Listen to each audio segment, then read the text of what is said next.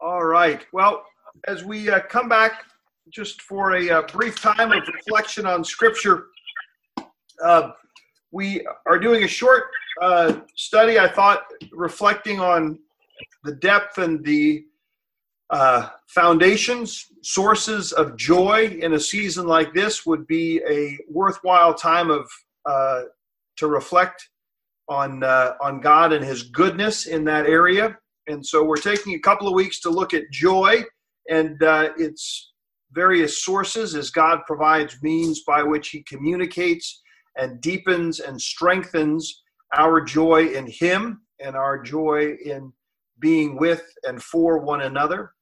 And then uh, we will be, uh, the conclusion of that, launching into uh, an undetermined length of time in, in Romans, although I can promise you that it will not be multiple years, although I'm sure it'll be more than a few months.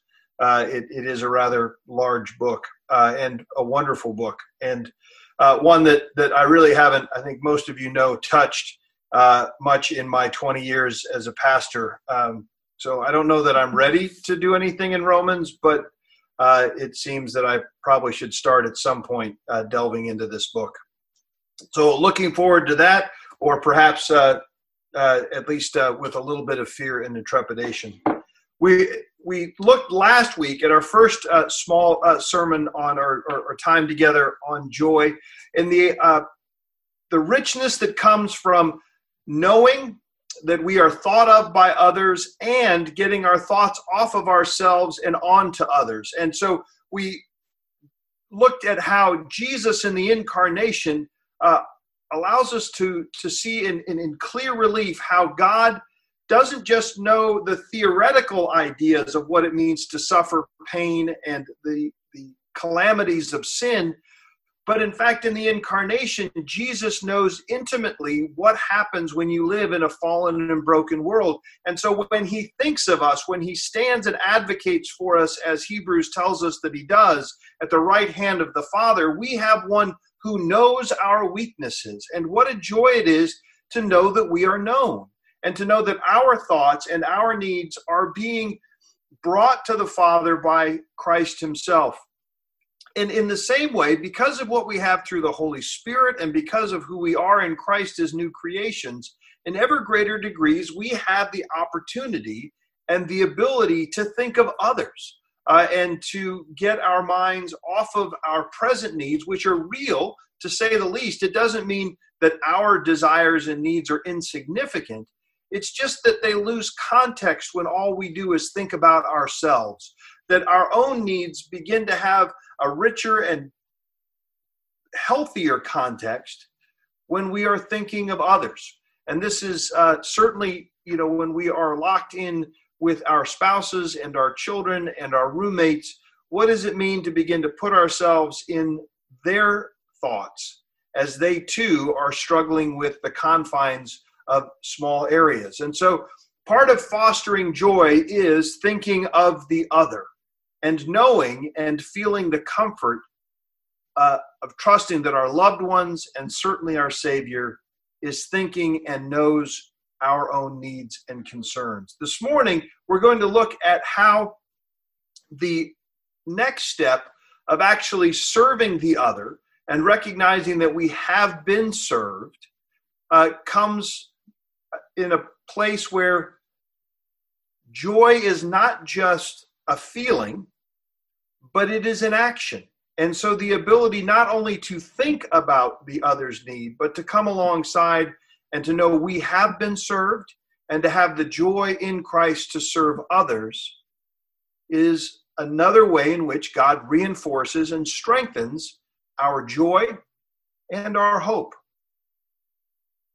It is uh, through the act of prayer that I want us to begin thinking about how we serve others and enjoy the, the reality of having been served by God. And so we're going to read the other version of the Lord's Prayer uh, this morning, this one out of Luke chapter 11, and I'll just read the first four verses.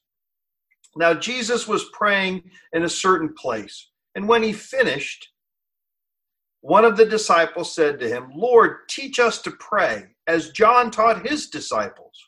And he said to them, When you pray, say, Father, hallowed be your name, your kingdom come.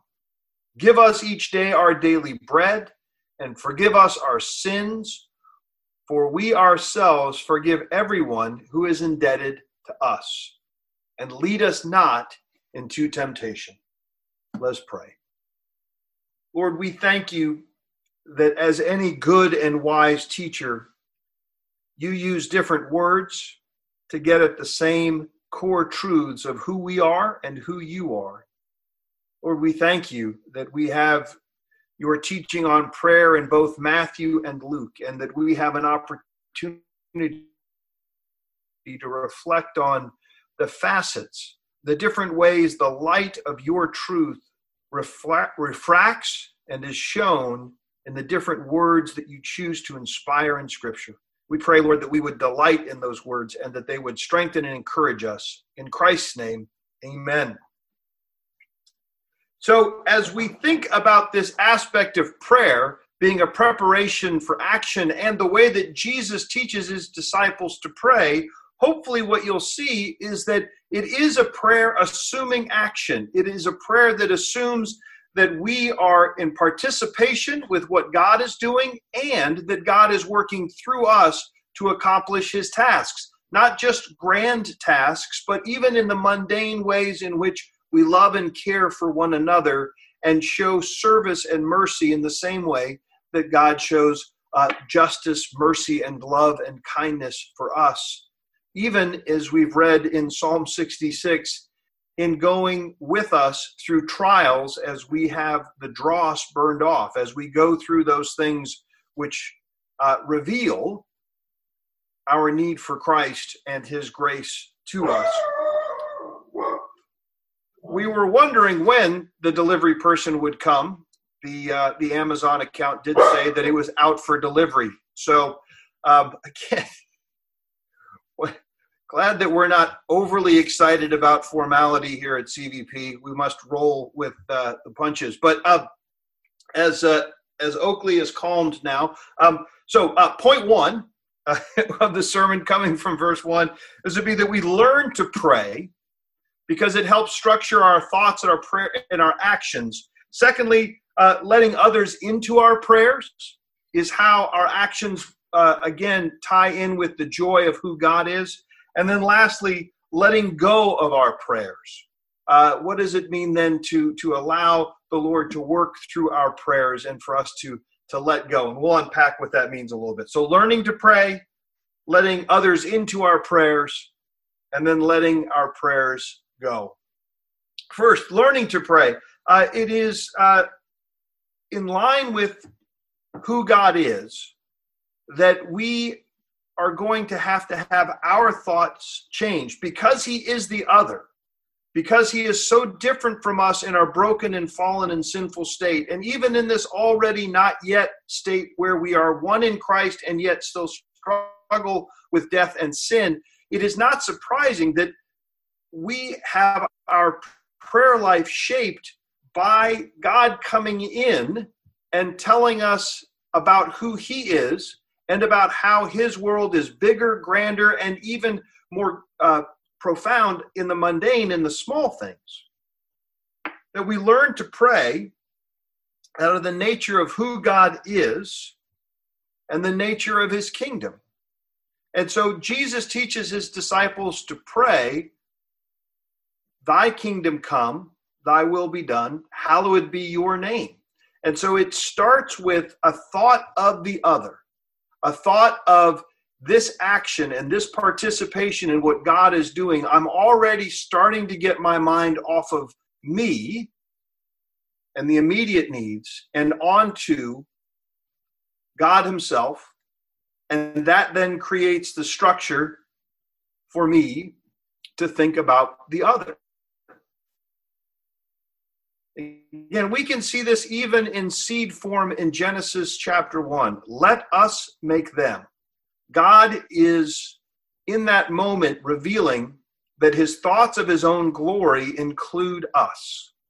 That as the heavenly council comes together, as Father, Son, and Holy Spirit determined to create humanity in his own image, there is a thought of God as us, and then there is the thought of us as his created. Let us make them. Prayer and an interaction with God is going to have to be bigger than just one person, one thought, one need, one perspective. So we learn to pray in the nature of God's character and the nature of his kingdom. Again, thy kingdom come, thy will be done. We know that the great challenge ever since Genesis 3 is who is God, us or the true God, and whose kingdom comes, my kingdom or his. And we find ourselves regularly struggling with submitting to his kingdom ethic and agenda in relationship to ours. And that's what makes serving others a challenge when I'm building my own kingdom, it's less likely that I'm willing to serve you as much as I am willing to allow you to be a means to my end. Even if it looks like initially that I'm doing something nice for you, uh, if it's my own kingdom, chances are that has ulterior motives as well. And so, living in light and nature of the kingdom of God changes and enriches our prayers. Now you say, well, of course, but you see, I'm never going to have that kind of perfect prayer life. And certainly, this side of glory, our kingdom and our will being done are regularly going to interfere. What I would encourage is thinking about it this way. Of course, God honors our prayers. We don't have to have a perfect prayer life. We don't have to have our minds perfectly in sync with the order of creation God first, then us, or maybe the other and then us, uh, in the order in which God cares for things. That will never happen perfectly. What I know is that if you have a car, for example, uh, I have a, a little Audi with a 1.8 liter four cylinder and a turbo, and it requires very high octane gas because it is, well, like a gerbil, designed to run very fast and very frantically. And if it doesn't have the right juice, it can kind of run, but it doesn't run well. I can see the lag. I can feel the lack of power. It's functioning, but not the way it was designed to function. And that's true whether uh, you like to play around with cars or you know that there's no point in putting cheap strings on a guitar or a violin because they won't do what needs to be done. Will it kind of sound like a guitar or a violin? Sure. But they won't hold tune very long. They won't endure. The sound isn't right. And we could go through probably every craft and every uh, area of science and art and business, and we can say we know what happens when we are running on the cheap stuff when we're not running on the way it was uh, designed, the, the materials that are needed for it to run best. And I find that as we wrestle with our prayer life, one of the challenges and one of the ways that we can discover whether or not we're running our prayer life out of our own agendas or truly submitting to the agenda of God is how well that prayer life is building the joy and hope in my life. And I know that the more my own needs and my own kingdom dictate the way that I come to God, the more likely my prayer life is not as rich and as deep and as fulfilling as I know God desires it to be. Is it still running? Does He still love me? Amen and amen. But there's such richness there as I begin to learn increasingly what it means to have His uh, will be done, His kingdom come. My prayers, even when they are answered in the negative or in a complicated way that I don't understand, my joy and richness is not shaken because the intimacy I have with God is not for my ends, but for His and for those that I pray for. And so, letting us first understand that when we learn to pray, we're learning that different way of thinking and the process itself of having our kingdom and our needs reduced, which allows us then to reflect both on God more and on others, which again is a basis of divine joy. But then, secondly, letting others into our prayers. Now, what I mean by that is when you look at verses 3 and 4, uh, you can see that we are in the process, of course, of asking God for our needs. But if we're going to truly uh, give those, uh, give forgiveness or release from indebtedness those who uh, owe us, isn't that going to affect the provision of our daily bread? Isn't that going uh, to affect our own understanding of forgiveness? There is a way in which, when we begin to pray the Lord's Prayer and understand what Jesus is doing in his discipleship of first the apostles and then us, is that the way in which other people invade our prayers is not simply the list of people we pray for, but more accurately, the needs and concerns and hurts and pains of those we pray for begins to become the own our own heart's burden we are praying with them and for them. It's uh, what Paul is alluding to when he calls us to bear one another's burdens. It's uh, the depth and breadth of what it means to be one in Christ and to, as Jesus did, weep over Jerusalem and to before he, he before he died to say forgive them father for they know not what they do your prayer life for the other. Others could clearly invaded jesus's prayer life. In the best sense of the burden and the desire to see the good for the other and the glory of God shown through.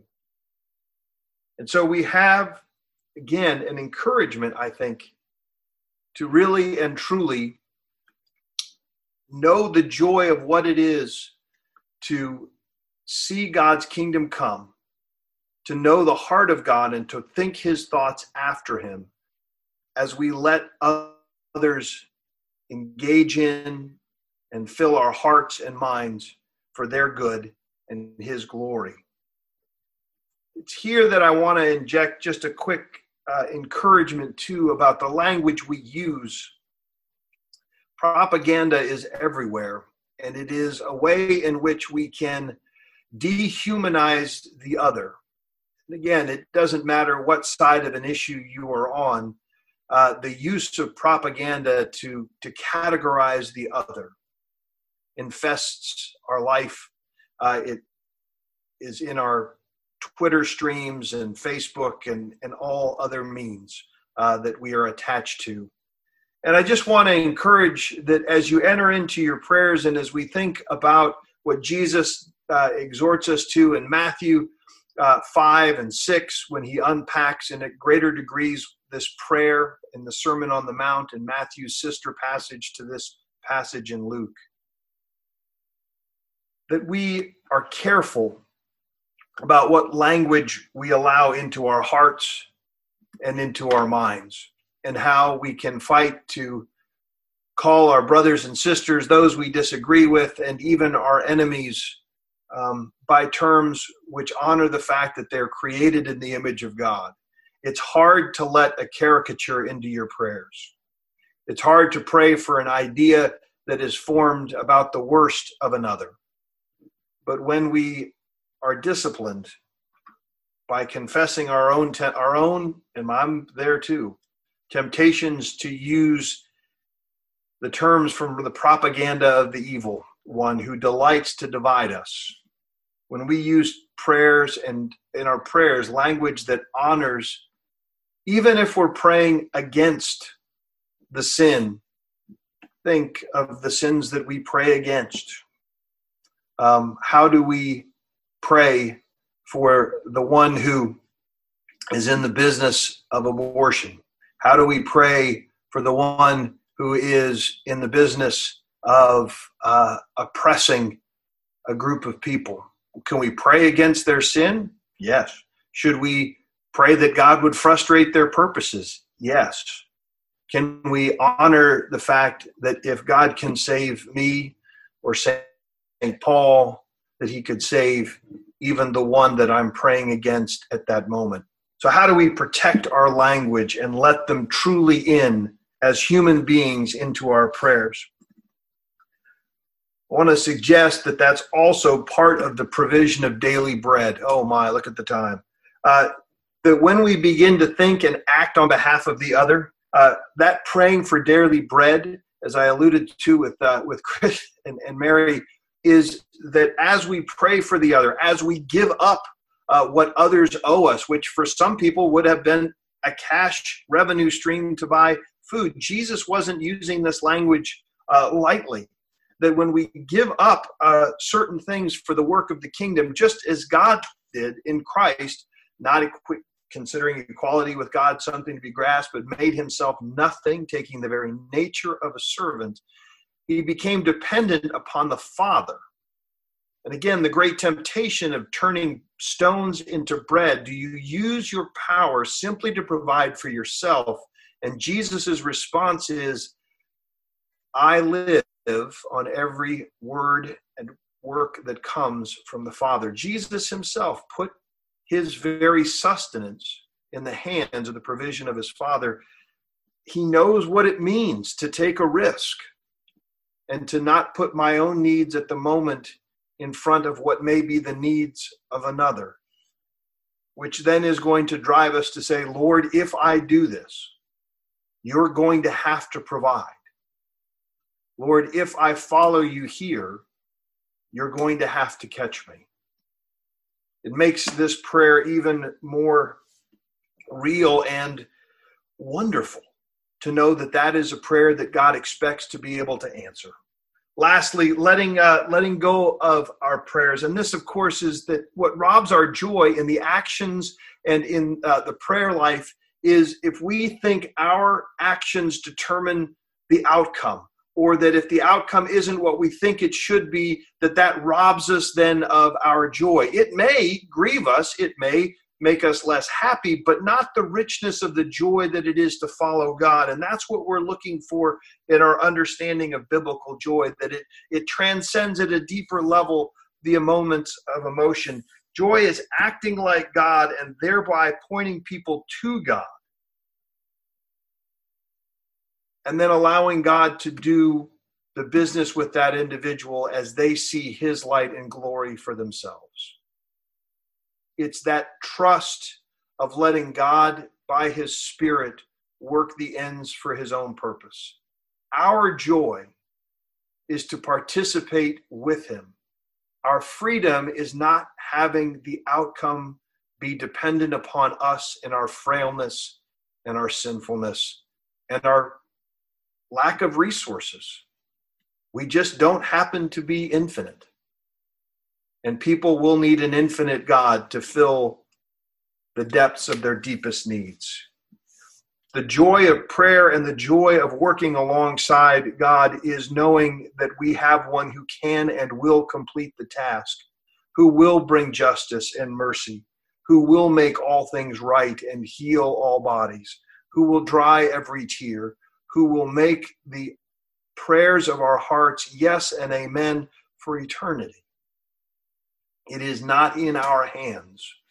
And I don't know if there's anything else I could say this morning that would bring you any greater joy than knowing that the freedom to participate with God in the work of his kingdom, to care for others, to put our faith in him in the end is not the results uh, are not in our hands and not in our responsibility. To let those prayers go and to trust an infinite and loving God who knows the beginning, the middle, and the end, the Alpha and the Omega.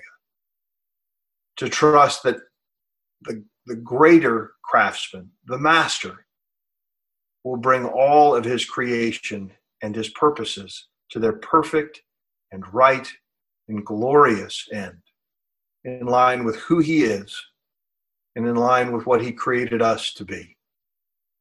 The joy of serving alongside of God is knowing that the one who started it will finish it in glorious fashion. Let's pray.